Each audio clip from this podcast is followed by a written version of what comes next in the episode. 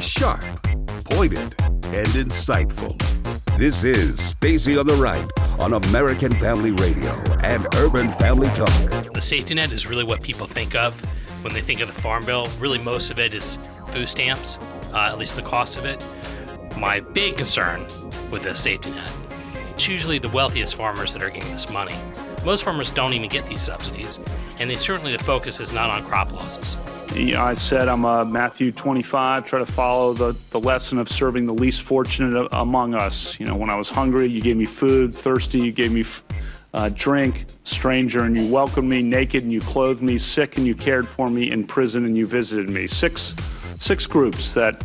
Uh, that's not exclusive, but that's a good place to start with your charitable work. And now, Stacy Washington.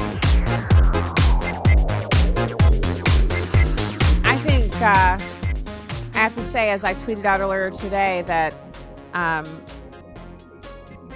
Justice Kavanaugh is uh, a, a, man that, if if we had the opportunity to spend time with him, and he was in our personal sphere as a friend, someone we went to baseball games with, or someone our kids, uh, you know, he's coaching our kids on a team, or he's another parent at the school where our kids are attending school at, with his kids, that we would be very happy to have his acquaintance and and he he appears to me by all intents and purposes to be an honorable man and it is very it's it's disheartening to me to see as an American to see the way his family is being treated because he's been nominated to the Supreme Court. It's as if the nomination is a red flag in front of a bunch of raging bulls that his family is uh, you know uh, it, it's legitimate to attack his family, the children and his wife.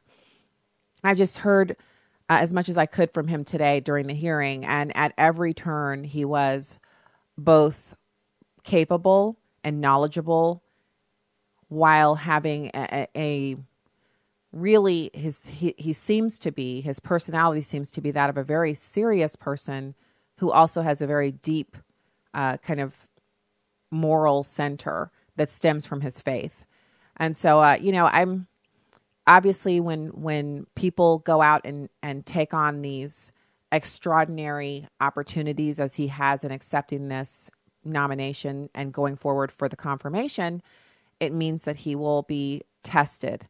And uh, it, it, but I, I do think there's a limit to that testing and that we as a nation on both sides of the political aisle should always be cognizant of the fact that once the emotions calm down and once we're no longer enraged over the idea that he's against abortion or he's against, you know, these sacred cows, that you have to go on and you have to kind of live by what you what you said and did. And everyone makes mistakes. Everyone everyone loses their temper you know et cetera et cetera. It's not about not being human.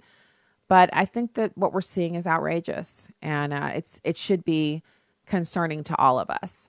Um, you know, and I, I, I really, you get kind of calloused at some points, but your family doesn't. Your family members don't get calloused. Children don't get calloused. Um, you know, the spouses of individuals who are in the public eye don't get, they don't get calloused. And, and it's not fair to foist these kinds of attacks on them as well. Uh, so I, I really, I have deep sympathy for his wife and the daughters in uh, having to be a part of this process. I, I'm, I'm firmly of the mind that he's going to be confirmed simply because the numbers are there. And so the circus seems a bit unwarranted because it's not going to change the outcome. Welcome to the program. It's hour two of Stacy on the Right here on American Family Radio and Urban Family Talk. I want to ask now that we're about six weeks away from our next Share-a-thon, please consider, no, don't consider it, do it. We want to hear from you. Uh, in preparation for October Share-a-thon, we are collecting stories about how Urban Family Talk has impacted the lives of our listeners. So, your story could actually be an encouragement or a blessing to those who uh, may be listening for the first time or tune into the network for the first time during Share-a-thon. And so, we would love to have you call in in your spare time this weekend or whenever. Call 877 327 5647. That's 877 327 5647 we're going to be airing the stories in the weeks prior to Share-a-thon as well as during Share-a-thon. And it would be really great to hear your voice on the radio talking about how Urban Family Talk has impacted you. So that number again is 877 327 5647. We'd love to hear from you. Um, so now, first, since I was just talking about Justice Kavanaugh and his fitness, um, there's a woman who is an avowed liberal. She's pro abortion. Um, she's someone who would be the last person in the world you would think would ever support Justice Kavanaugh's nomination. But she came out in favor of Justice Kavanaugh, and it has made news. Her name's Lisa Blatt, and she is on the radio here talking about Kavanaugh being the best choice that liberals could hope for. It's number three. Obviously, I know that Judge Kavanaugh has a conservative judicial outlook.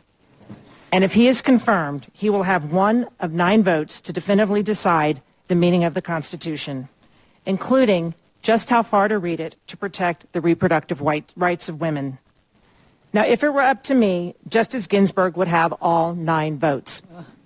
But that's not our system, and the reality is that the presidency and the Senate are in Republican hands. Judge Kavanaugh is the best choice that liberals could reasonably hope for in these circumstances. I am sure that some members of the Senate knew that they would disagree with Justice Ginsburg's legal views when she was a nominee, but Justice Ginsburg was confirmed 96 to 3. And that's the cake taker. Remember what the Democrats said during the confirmation hearing for uh, for for any of the liberal justices. It was it's not about how they'll adjudicate cases. It's about their fitness. Are they qualified? One of them had never even been a judge before and was still confirmed because the advising consent role is not about deciding who it is, it's about advising and giving consent on the fitness of the nominee. Huge double standard. Huge. Big. Huge.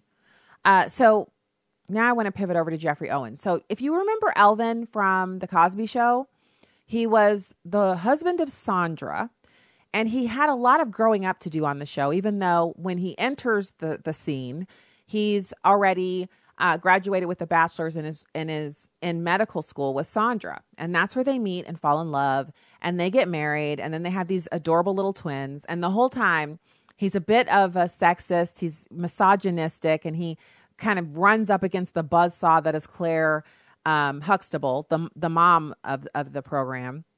And the interactions are hilarious because she just cuts him to bits all the time, but he never really learns anything. And so he was one of the fun characters. He was a foil, someone who brought a lot of lighthearted, uh, you know, just it was ridiculous, really. Um, the things he would say on the show, but it made you laugh. Like whenever you'd see him enter the scene, you knew he was going to get roasted by Claire and that he was going to be hilarious. And so since then, he's had other roles. He, uh, I believe, he had a role on uh, something called Divorce on HBO. I haven't seen much of him on TV, but it hadn't occurred to me that he might be working a regular job. But that's what he's been doing for the past 15 months. He's been employed at Trader Joe's. Still in California, he's still a working actor, but as most actors work other jobs to meet make ends meet, he really didn't think anything of it. Well, someone, and he said he would get recognized there often, someone recognized him at the Trader Joe's. They took his picture, and it was a very unflattering image because he's put on some weight. And they put that up and said, Look at him, he's working at Trader Joe's. And mocking ensued. Mocking by individuals who probably don't have jobs themselves, but they felt it fit to mock him for working at Trader Joe's, which is actually an honorable place to work. Um, it's not illegal.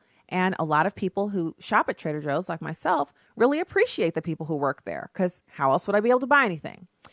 So immediately, a backlash ensued. A lot of people didn't appreciate Elvin from The Cosby Show getting mocked for having what they called a regular job. And that resulted in a complete uh, reversal of fortunes. And now things have changed significantly. So he's he's still working at Trader Joe's, by the way. You know, spoiling that for you. So it's number five. He's explaining this to Robin uh, Roberts. I wanted a job that I could have some flexibility, um, try to stay in the business. Uh, I didn't advertise that I was, you know, uh, you know, at Trader Joe's, only but not that I was ashamed of it, but because I didn't want the entertainment community to kind of decide, well, he's doing that, he's not in, you know, he's not pursuing acting anymore. You know what? I felt like I had to be careful about that. So, um, but um, how long did you work there? Did people I, recognize you when you were working? there? I worked there for 15 months mm. before this happened. A couple before this all broke, and um, uh, people recognized me every day, and they were very, very cool about it. Sometimes like too cool, like, like, like they'd be like, "Oh, you work here?" I'm like, "Yeah." It's like, "Oh, cool." It was no big, no big deal. It's like, "Really? It's uh-huh. no big deal at all." Uh-huh. it's like, well, have you been getting any calls now?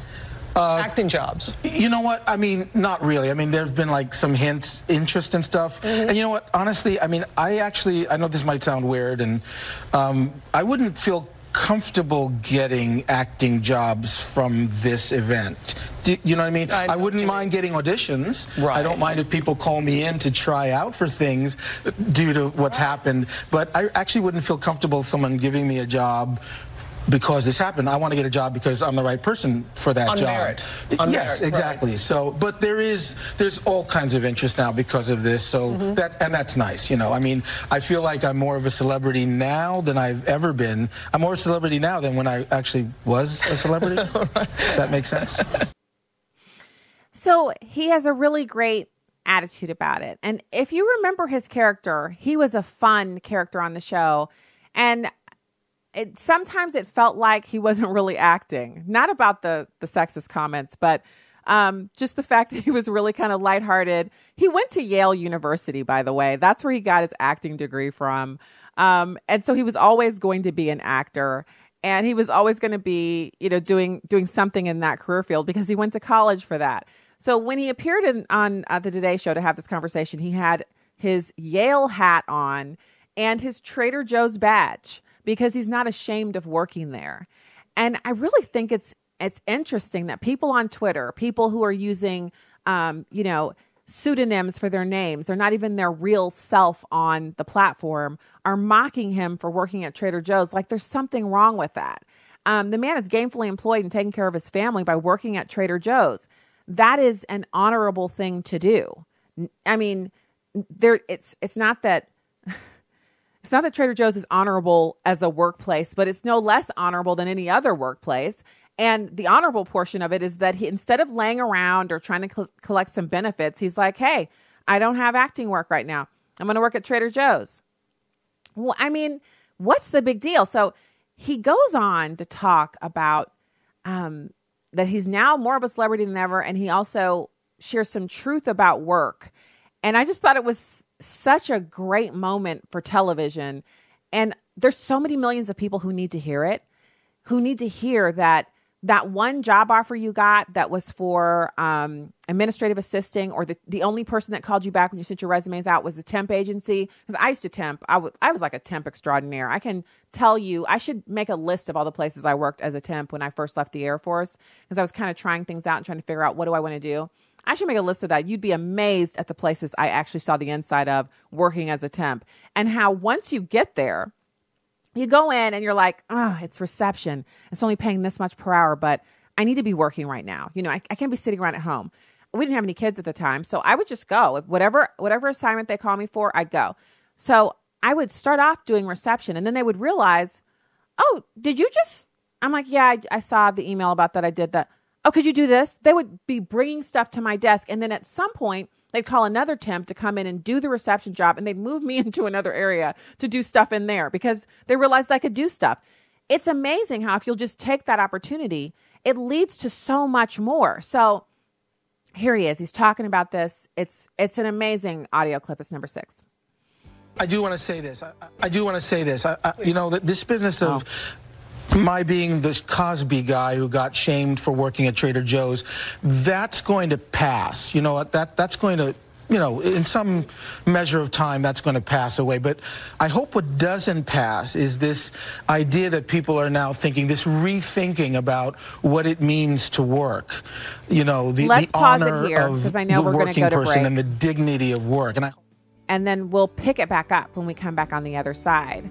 You can also call in if you want 866 963 2037. 866 963 2037. Stacy on the Right here on American Family Radio and Urban Family Talk.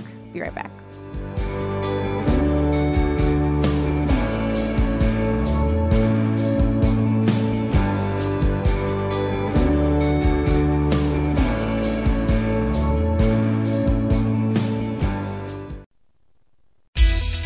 When our health insurance renewal notice arrived last fall, my wife and I made the decision to drop our plan. With the monthly premiums and deductible, we'd have to pay $30,000 just to use it. So we did our homework and switched to Medi-Share. The cost savings are incredible, over $500 a month, and we don't have to pay for services we don't need or don't agree with. Then, out of the blue, she had to have emergency surgery. Scary stuff. $150,000 in hospital bills, and Medi-Share members took care of everything. All we paid was our small portion. I'm a doctor who's been in healthcare for 20 years, and this is one of the most impressive programs I've ever seen. Thank God she's fully recovered, and now we're telling everyone about Medi-Share. Call 855 Psalm 23 to find out how much you can save on your healthcare. Medi-Share. Call 855 Psalm 23. That's 855 Psalm 23. This is Viewpoints with Kirby Anderson. What questions should senators ask of Judge Brett Kavanaugh? George Will listed some constitutional questions worth asking of the judge, but as I read some of them on my radio program, I could almost see the listener's eyes glaze over because of the academic nature of George Will's column. Here's my attempt to simplify some of his questions. The Supreme Court ruled in 1958 that a law that required disclosure of NAACP membership lists was an infringement of freedom of association. The justices ruled that anonymity was necessary to shield NAACP supporters from danger, so shouldn't the court overturn mandatory disclosure laws now used by progressive activists to target conservative individuals? The court also ruled 5 to 4 that a state cannot limit by statute the number of terms that a member of Congress can serve. The majority argued that term limits create additional qualifications for office, but Justice Clarence Thomas dissented by saying that the Constitution only set minimum eligibility requirements. It is silent about the state's power to set term limits. We learned in school that the federal government had certain delegated powers and the rest were reserved to the states and the people. And it appears that Justice Thomas was correct, and so if Judge Kavanaugh agrees, the 5 4 decision could go the other way, and states could set limits on Congress. George Will ends with a humorous question. If Congress wants a healthy workforce, then could Congress, under its power to regulate interstate commerce, require Americans to eat their broccoli? If not, why not? Of course, he's raising the important concern that the Commerce Clause has been used to justify everything from trade policy to health care policy. These are good questions, but I'm not sure too many senators will be asking them of the judge during the confirmation hearings. I'm Kirby Anderson, and that's my point of view. Take Kirby and the Point of View team with you on the go with the Point of View app. Search for Point of View Radio at the Apple or Google Play stores. You can watch a live stream of the show on Facebook or YouTube at Stacy on the Right. Now, back to the show on American Family Radio and Urban Family Talk.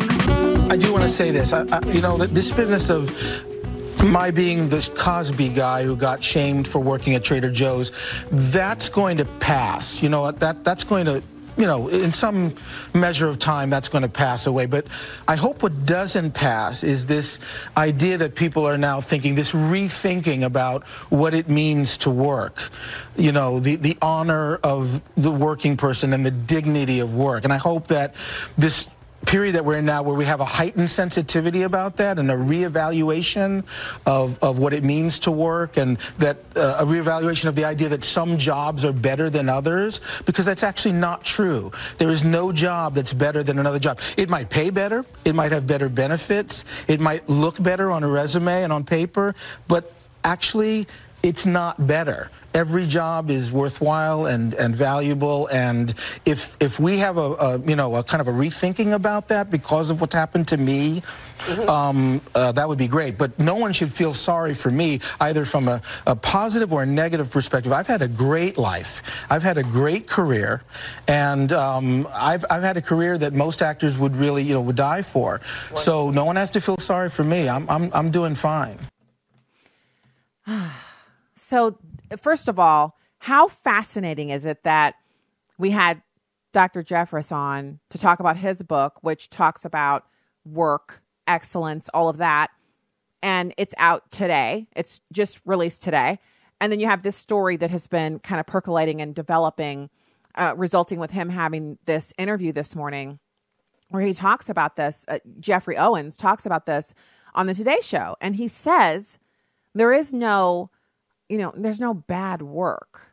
Now, there are jobs that you may not ever intend on doing for the rest of your life. There are interim jobs that you take where you're like, I just have to take this. I, I, I got to take this. I have to make this money. And as long as the job is legal and morally upright, there's no bad work. We not only deserve to have this conversation about that, but we deserve to push that as a narrative, not just to other people who are maybe working in, in jobs, you know, oh, I, I can't believe, you know, I'm, you're, you're maybe doing trash collecting or something like that. That's an honorable job. We need people to organize and collect refuse. There, there's a television show called Dirty Jobs, and Mike Rowe is the host of that program. And I actually got to meet him um, at the set of the Huckabee show when I was on that program. And it was pretty amazing to meet Mike Rowe. And he's the kind of person who not only does he love people who work dirty jobs, but he has a lot of respect for them and he loves getting in with them and doing what they do for for the interviews. He like attempts to do what they do. It's honorable for all of the people who contribute to our society working um, to to know that there are no dirty jobs. If if if we didn't have this idea that some jobs were so much more honorable than others, then you wouldn't see so many people who are out of work because they just don't I can't I can't do that. Yes, you can. If you need to earn money, you can do it. You can do it for a while. You can do anything for 6 months to a year. You can do any job for 6 months to a year. I'm telling you, uh, you you'd be surprised how you just settle in and after the initial feelings wear off and you start getting those paychecks, you're like, okay, now I got to plan my way to the next deal. It happens. It, it's it's fantastic. Um, so I've been a few people who've been commenting on the quarantined airplane. The details that I read um, are that, first of all, some of the crew were sickened and they were treated right there at the airport because they sent ambulances and things. But um, there's 19 people who were actually passengers who who were sick, and apparently they traveled to Mecca. There's some kind of flu outbreak in Mecca, and from there, they traveled to Dubai because there are no direct flights into the United States from Mecca. And they traveled from uh, Dubai to the United States on this double decker 500 person capacity jumbo jet. And nine of the people who deplaned eventually, after the CDC and all that good jazz were called, refused treatment. Now, I'm not sure how you can come to America and be sick on the plane. The, the plane is quarantined, and then when they want to treat you, you can say, I don't want to be treated. I don't even know how that's possible that they aren't forcibly taken into custody because they might be carrying a contagion. Anyway, um, so that that was something that people are are commenting about, and I wanted to, um, you know, do do the the thing here uh, and and cover that story. So there's another big story out today, and it's so annoying. And I'm going to cover it here because we need to get a few things out into the open. First of all,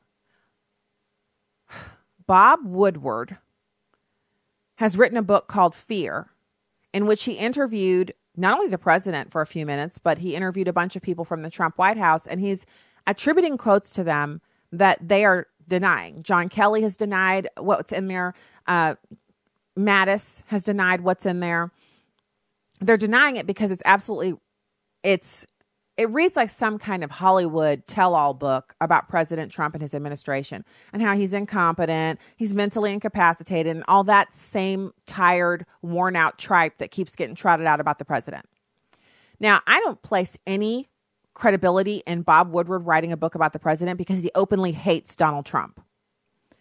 But now, someone and I, I I'm using the word someone accurately here, you guys. Some individual has actually written an op ed, and the New York Times published it anonymously. They claim that the individual who wrote the op ed wrote it anonymously and that they know who it is, and that this person is a high level staffer at the White House. The title of it is I am a part of the resistance inside the Trump administration. Now, please let's let's look at timing here. You've got the Kavanaugh hearings happening this week. And the Kavanaugh hearings are a bit of a sham because we all know the Democrats are all going to vote against. A couple of Democrats to save their skins uh, for the November election will vote for, but the votes to confirm him on a simple majority vote are there. With the replacement of Senator John McCain, who has unfortunately passed away, with his passing and re- Governor Ducey of Arizona replacing him with Senator Jon Kyl, who had retired but is coming out of retirement to serve out the remainder of uh, Senator McCain's term or until December recess, whichever they actually finalize. That means that the votes are there. So, yeah, the hearing has to be had, but we all know what's going to happen. So, what do the Democrats do? They orchestrate. First of all, you got the timing of Bob Woodward's book coming out and the media firestorm that they're trying to create about that. If you're like me, you you've learned very little about the book because you're not interested in it. I've I've read almost nothing about it except the rebuttals directly from the White House press office. And then you've got this now anonymous letter, curiously timed for the week that Justice Kavanaugh is in his confirmation hearings. So the subhead here is I work for the president, but like minded colleagues and I have vowed to, par- to thwart parts of his agenda and his worst inclinations. I read the whole thing, I skimmed through it. It. At the bottom, it says the writer is a senior official in Trump administration. Also, at the top of the piece, the Times today has taken the rare step of publishing an anonymous op ed essay. We have done so at the request of the author, a senior official in the Trump administration whose identity is known to us and whose job would be jeopardized by its disclosure.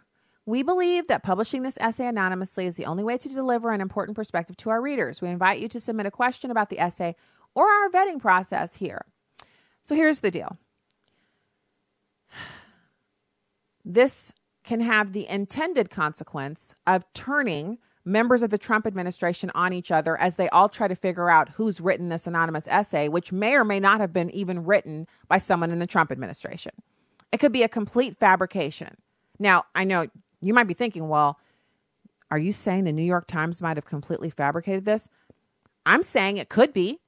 It could be that a unicorn wrote this with its unicorn horn, a unicorn horn that they the unicorn dipped into, you know, ink and hand wrote and then had it transcribed by another unicorn who used its hooves to type it out on the computer. Or it could be that the unicorn who wrote this with their unicorn horn dipped into black ink also had dictation software on their MacBook Pro and after writing it out, read it into their dictation software and sent it over to the New York Times. It is just as likely, since unicorns are not real, but could be real just as real as this op ed could be real, that some individual who really hates Donald Trump and really, really wants to, um, you know, see him no longer be the president is working together with someone at the New York Times to get this published because it could damage the Trump presidency. Or it could be the unicorn. I'm thinking it's the unicorn. Anyway, um, so here we are. We've got this going on, this so called, um, hmm, it's anonymous. I mean, if there were any ever a moment where they would say, our credibility is so much at risk, we're just not going to go here, it seems to me it would be an anonymous op ed. It has zero legitimacy without the name of the individual attached to it they don't want to jeopardize their job. Why would they want to work for a presidency that they feel like we should use? Here, given the instability many witnessed, there were early whispers within the cabinet of invoking the 25th Amendment, which would start a complex process for removing the president, but no one wanted to precipitate a constitutional crisis. So we will do what we can to steer the administration in the right direction until, one way or another, it's over, which is the fantasy of a Democrat. So, as I said, because it's written in unicorn voice, probably written by an astute, an erstwhile literarily inclined unicorn, a unicorn of a certain age, a unicorn who has spent the additional funds on a MacBook Pro and dictation software, a unicorn who, in the big scheme of things, is just as good as or even better, dare I say, than an actual human being who's employed by the White House as a senior member of the Trump administration. Moving on. So now I want to listen to Senator Graham. He goes in on the issue of choosing Supreme Court judges. And he makes the point that President Obama made that all of us, I, I, mean, I know for myself, when I heard Barack Obama say elections have consequences, oh, I clenched my fists, I gritted my teeth, but I had to admit he was right. If you don't win, you don't get to pick. He won, he got to pick he picked the most liberal justices on the face of the planet. And the Democrats were like, well, it's our turn. Now that it's the Republicans' turn, the Democrats are calling for some moderation. They want someone else. They want to po- postpone the process. They want to suspend the hearing. They want to do anything they can to stop this madness. You can't have another pick, but they can. Here he is, number four. And I'm here to tell anybody in the country who listens that this is so hypocritical of my friends on the other side. When it was their president, Kavanaugh was right. When you're talking about Roe v. Wade, it's okay to promise the nation it will never be overturned. It's okay to pick a Democratic staff member of this committee, but it's not okay to pick somebody who's been a lifelong Republican. People see through this. You had a chance and you lost. If you want to pick judges from your way of thinking, then you better win an election. I voted for two of your choices, Sotomayor and Kagan. Got a lot of crap. I would suggest you think long and hard if you got a political ambition of voting for this guy, because he will not play well on your side. And why did I do it? I thought they were qualified by any reasonable measure given the history of the Senate. But we have turned the history of the Senate upside down. so he makes a good point there. And one more thing, I'm on the um, I'm on the the Periscope live stream, and someone in here, fast guy, he said Omarosa probably wrote it. Wouldn't that just be interesting? I hadn't even considered that. Okay, so let's say Omarosa wrote this, and it's a op-ed that she wrote and saved so that she could use it after her book came out. She gives this to them, and she was a senior administration official in the Trump White House. So that's the way they get around the fact that it's not a person who's currently there. And they publish it anonymously. I think Fast Guy might actually be some kind of a genius. Now, um, yeah, someone said probably written by Comey, Matinee Mueller, um, yeah.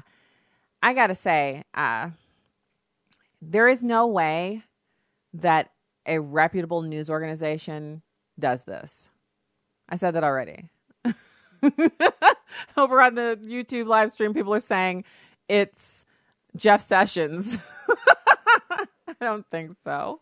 I don't think it's Jeff Sessions. He is not an anonymous op ed writer. He is not. If he ever felt like he couldn't work for the president anymore, he would just quit. He would. Uh, so, again, I'm putting my stock in the unicorn. I'm pretty sure that the unicorn is the one who wrote it and that this may be the first opportunity for us as Americans to see a living, viable unicorn or the proof thereof once they're exposed. And if you're laughing, that's what you're supposed to be doing. If you're actually sitting back there like snorting, you know, and having trouble getting your afternoon coffee down, that's what you're supposed to be doing because I don't actually believe in unicorns, just like I don't actually believe in anonymously sourced op eds from senior White House officials. Nope, I don't believe it for one second. So, uh, so there was I already I already we so we already talked about that. Really, just it's the the craziest thing ever. This op-ed, um, the craziest thing ever. This this, you know, the the transgender dysphoria outbreaks, these rapid onset outbreaks, that happening. I already posted the link for you so you can share it, read it, and share it. Print it out. Talk to your kids about it. Seriously, talk to them about it. Make them aware. All right, when we get back, we're going to have Daren Bakst. He's the Senior Research Fellow of Agricultural Policy, Heritage Foundation. Stay right there. This is Just a Minute with Stacy Washington. There's a new slogan out. You are enough. It's the latest foray into convincing people that self love is the pathway to freedom and success. This is just repackaged self esteem nonsense of the same variety preached by secular thought leaders a few decades ago. Instead of going to church, we are encouraged to go to sporting events in huge stadiums on Sunday or stay home and read the newspaper. Instead of studying the Word of God, we're told to meditate on ourselves while holding crystals and humming. How ridiculous! Joy comes from knowing who we are in Christ. Philippians 2 3 says, Do nothing out of selfish ambition or vain conceit, rather, in humility, value others above yourselves. So, in essence, the opposite of everything we've heard. The meek will inherit the earth. Confidence comes from working hard and living a godly life. Instead of looking for self esteem, look for God in His scriptures, in His creation, in serving people. I'm Stacy Washington. Find out more at stacyontheright.com. Please call your senators today. It's time to put an end to the liberals' filibuster. Tell your senators to switch to a majority vote and defund Planned Parenthood now. Call the Capitol switchboard at 202 224 3121 or go to afaaction.net. Again, call 202 224 3121 and tell your senators to switch to a majority vote and defund Planned Parenthood.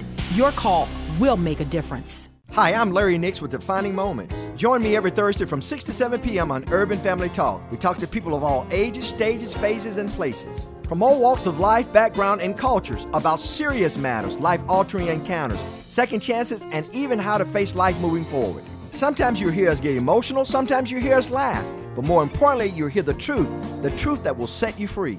All on Defining Moments every Thursday from 6 to 7 p.m. on Urban Family Talk. Donald Trump's America. Fox News has learned that an Iranian company called Qeshm Fars Air used two civilian aircrafts to transfer what is being said by Western intelligence sources to be Iranian weapon components to fighters in Lebanon. The first flight taking place July 9th, departing from an Air Force base in Tehran, stopping briefly in Damascus, Syria, before landing at the Beirut International Airport. One regional intelligence source telling Fox the Iranians are trying to come up with new ways and routes to smuggle weapons from Iran to its allies in the Middle East, testing and defying the West's abilities to track them down. The significance of this story coming as we know that Qeshm Fars Airlines currently has three members on its board from the Islamic Revolutionary Guard Corps, a group that is currently under sanctions by the Trump administration. I urge our allies to join us in taking strong actions to curb Iran's continued dangerous and destabilizing behavior. In Jerusalem, Trey Yingst, Fox News. Welcome back to Stacy on the Right on American Family Radio and Urban Family Talk.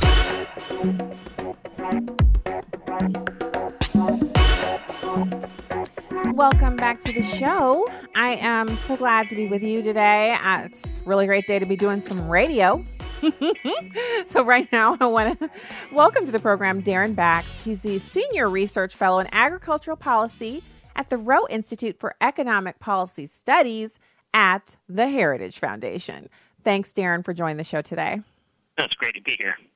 So, I you have your title is a mouthful. So you probably write those awesome papers that I love to read and peruse over. And sometimes I'll leave one on the table, and then one of my kids will go, "Why did you leave this economic research paper on the table about blah?" And I'm like, "Did you read it?"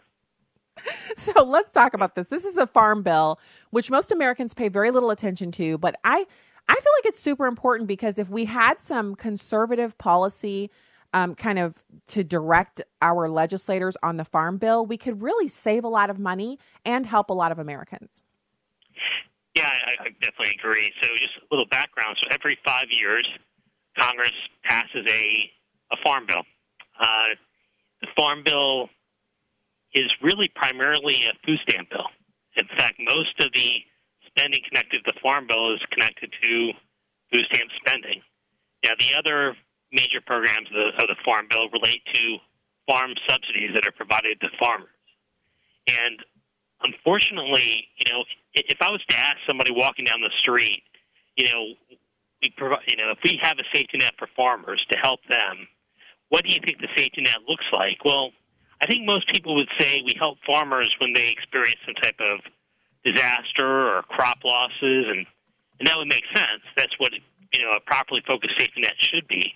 But the reality is, we have, and Congress has a situation where we're giving billions of dollars to primarily very large agricultural producers, not to help them when they have crop losses, but to actually compete in the market. Just like if they don't make as much money as they wanted, then payments get triggered um, to these agricultural producers.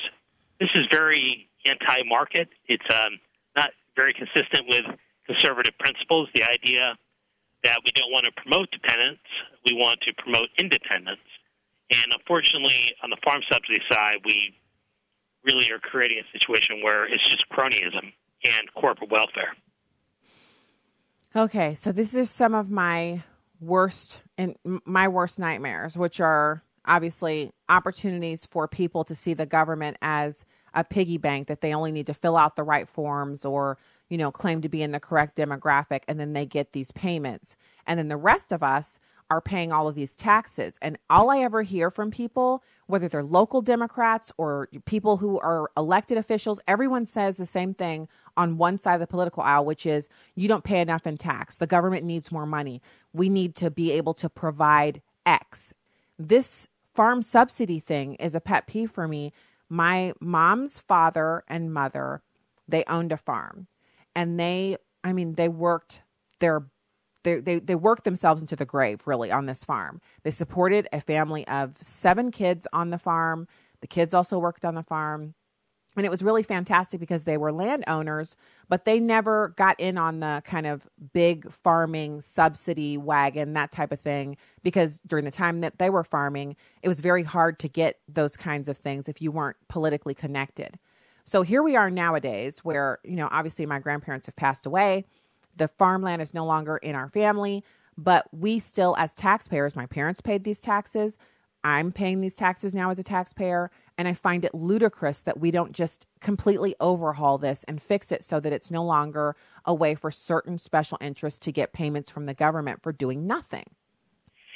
Yeah, I mean, I certainly agree. And I, you know, what's interesting is that most farmers really they don't get subsidies um, because most farmers, you know, most commodities, um, like fruits and, and vegetables and and livestock and most of ag production and doesn't really get subsidies at all, or if they do, it's very small.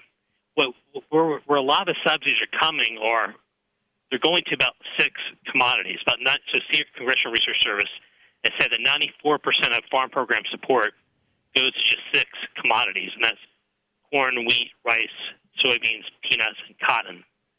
So they're getting almost all the money, and they're not just getting money through one subsidy program, but through multiple programs and they're not getting the, the the money to help them when they experience some type of big disaster, but they're getting the money basically to help them compete in the marketplace, just like the mom and pop shop down the street has to compete in the marketplace. We're not. We it's, gotten to the point where these ag producers have become dependent on the government when their revenue is lower than expected, and we're spending billions of dollars to help them to do what they should be doing on their own, which is to compete just like every other business does. So I understand the you know the sympathy for farmers and ranchers, and I, but we can't let that feeling of sympathy and concern and respect for farmers and ranchers to kind of blind us to the fact that there are some very bad public policies that exist um, that force taxpayers to spend billions of dollars in a wasteful manner um, to people that really don't need the money. So, what is the solution? How do you, because for listeners to the program, they're thinking, okay, well, now I get the problem. Uh, on the, on the part of the farm bill that is farm subsidies, what's the conservative solution to that? Well, I think part, well, a big part of it is to try to reduce the dependence on government, to provide assistance at most, to provide assistance to farmers when they actually do experience crop losses not to think that they can't compete in the marketplace. I don't know why there's this kind of lack of faith in farmers that they're somehow not sophisticated of business people as other business leaders that are out there. They, they are. They're very sophisticated, and so is agriculture. So there's there's various farm subsidy programs, and there's some at least in the in the initial steps, some common sense steps that can be taken to try to not to reduce the cost, but also you still have a safety net for farmers, but it just want to be want to be duplication, um, reduce duplication. They don't need multiple programs to assist them. How about just pick one bad program instead of having multiple programs? That at least would be a step in the right direction. Okay, so then the other portions of the bill, because you did mention them at the very outset of the interview, you talked about Right. that the huge portion of this farm bill, we, we hear farm bill, we think obviously farmers, whatnot, but a huge part of it is food stamps. It's it's the food stamp program. So what you're suggesting in your piece at heritage.org is stronger food stamp work requirements. Let's talk about that. Yeah, you know what's interesting is that the even as unemployment has come down, um, the food, the number of food stamp recipients has not really come down like you'd expect. Um, over the last 10 to 15 years, the number of food stamp recipients has gone up drastically. I mean, like tripled basically, and the costs are just massive. And some of that could be attributed to the, the economy back in 2008, 2009, but the economy's gotten better, but we haven't seen the same kind of response. We haven't seen the, the rolls, food stamp rolls come down. And the problem is that, you know, if we're, if we're providing money to um, these to individuals, there should be a reasonable expectation that they work or look for work. And again, it goes back to the idea of dependence and not trying to create dependence. If we should be trying to promote independence and encouraging people to actually work and flourish on their own, not to create a situation where they're looking to the government to help them. Um, and unfortunately, when you don't have these kind of strong work requirements, you do create that type of dependency. So the House has some some strong work requirements. Um, certainly, my colleagues that are through stamp experts here at Heritage would argue that you know there's we can go do a lot better with the work requirements, but it is a step in the right direction. And uh, unfortunately, the Senate does not address the work requirement issue. So right now, the House and the Senate are working out their differences. So they each, the House passed their farm bill, the Senate passed their farm bill. So they're in what's called a conference where they work out the differences between the two bills. And the House bill has their work requirement provisions, the Senate doesn't. So one of the big fights that's going to exist as to whether or not we're going to have a farm bill this year is whether or not they can work out the differences between you know, the, the, work requirement issue. And quite simply, I don't know how a conservative farm bill could, a truly conservative farm bill gets passed if it doesn't have strong work requirements. To me, if it doesn't have strong, strong work requirements, and for that matter, subsidy reform, as we're talking about, then it really should not be passing. It's certainly not a conservative farm bill. Mm, okay, all right. So stronger food ca- food stamp work requirements, um, and then farm subsidy reform. We discussed that, and then repealing the Obama Clean Water Rule, which I actually thought that was already repealed. So, um, newsflash, Stacy, it's not repealed. Why? Why is it still there? Yeah, so there, so you kind of so there are three issues that we've been focusing on that we think are really critical. And then if Congress is to pass the farm bill this year, that as you laid out, the food work requirements, the farm subsidy reform, and one of the biggest regulatory issues facing farmers and ranchers is the the Obama administration was referred to as the Clean Water Rule, also known as a WOTUS rule. It's basically a rule regulation on the um, implementing the Clean Water Act. Basically, the Obama administration is trying to regulate every water imaginable. Um, you know, from you know man-made uh, ditches to what most people consider to be dry land. Um, the Trump administration has taken action to get rid of that rule. The problem is it's not that simple because the environmental groups are going to sue the Trump administration, which they have. Um, and unfortunately, one of the courts has said that the Trump administration did some should not have delayed the enforcement of the Obama rule. That they didn't do it properly. So the WOTUS rule, that Obama rule, is in effect for about 26 states.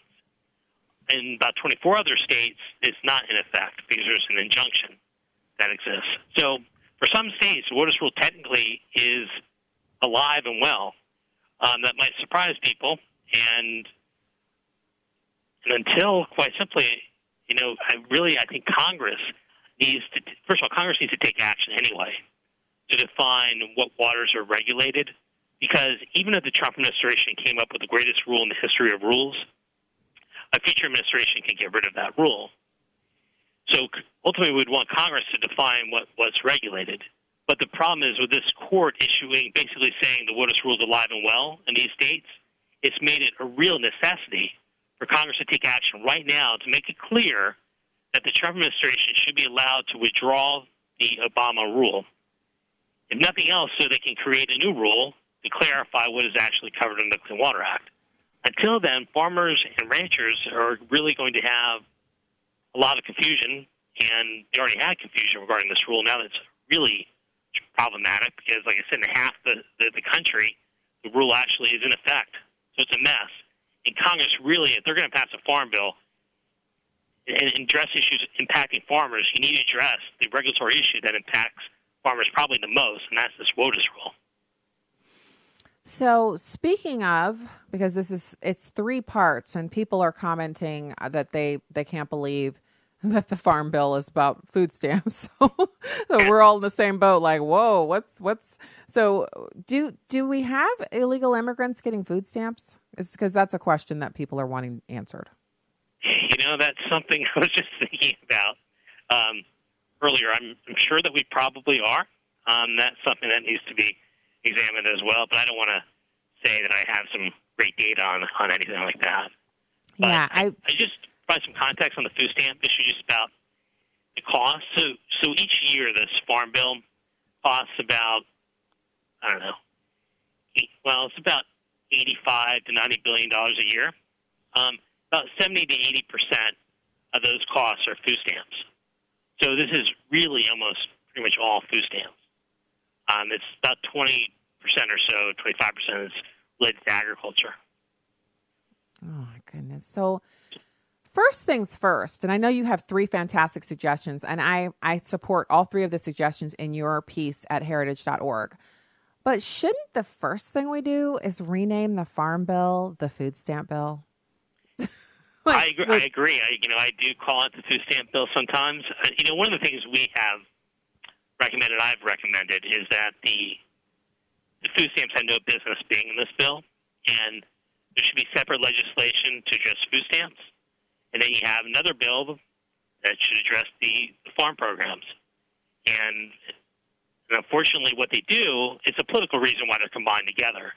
The idea is, from the politician perspective, is to get these programs passed by creating this kind of log rolling, getting these different interests together so that you get these bad programs through. Um, and what happens is you can never reform the food stamp program, and you can't reform the farm subsidies because you have these interests combining these very different programs together. So it's done for political reasons. It's not a good policy reason. And really, the reality is we should be separating these out so that we can actually reform these programs. Mm. Another fantastic interview from someone from the Heritage Foundation, one of my favorite organizations. Thank you so much for joining us today, Daren. Uh, Senior Research Fellow in Agricultural Policy, Roe Institute for Economic Policy Studies at the Heritage Foundation. Fantastic work. Thank you, sir. Thank you. All right. Talk to you again soon. Have a great week. We will be back with more tomorrow. God bless you. Have a fantastic night.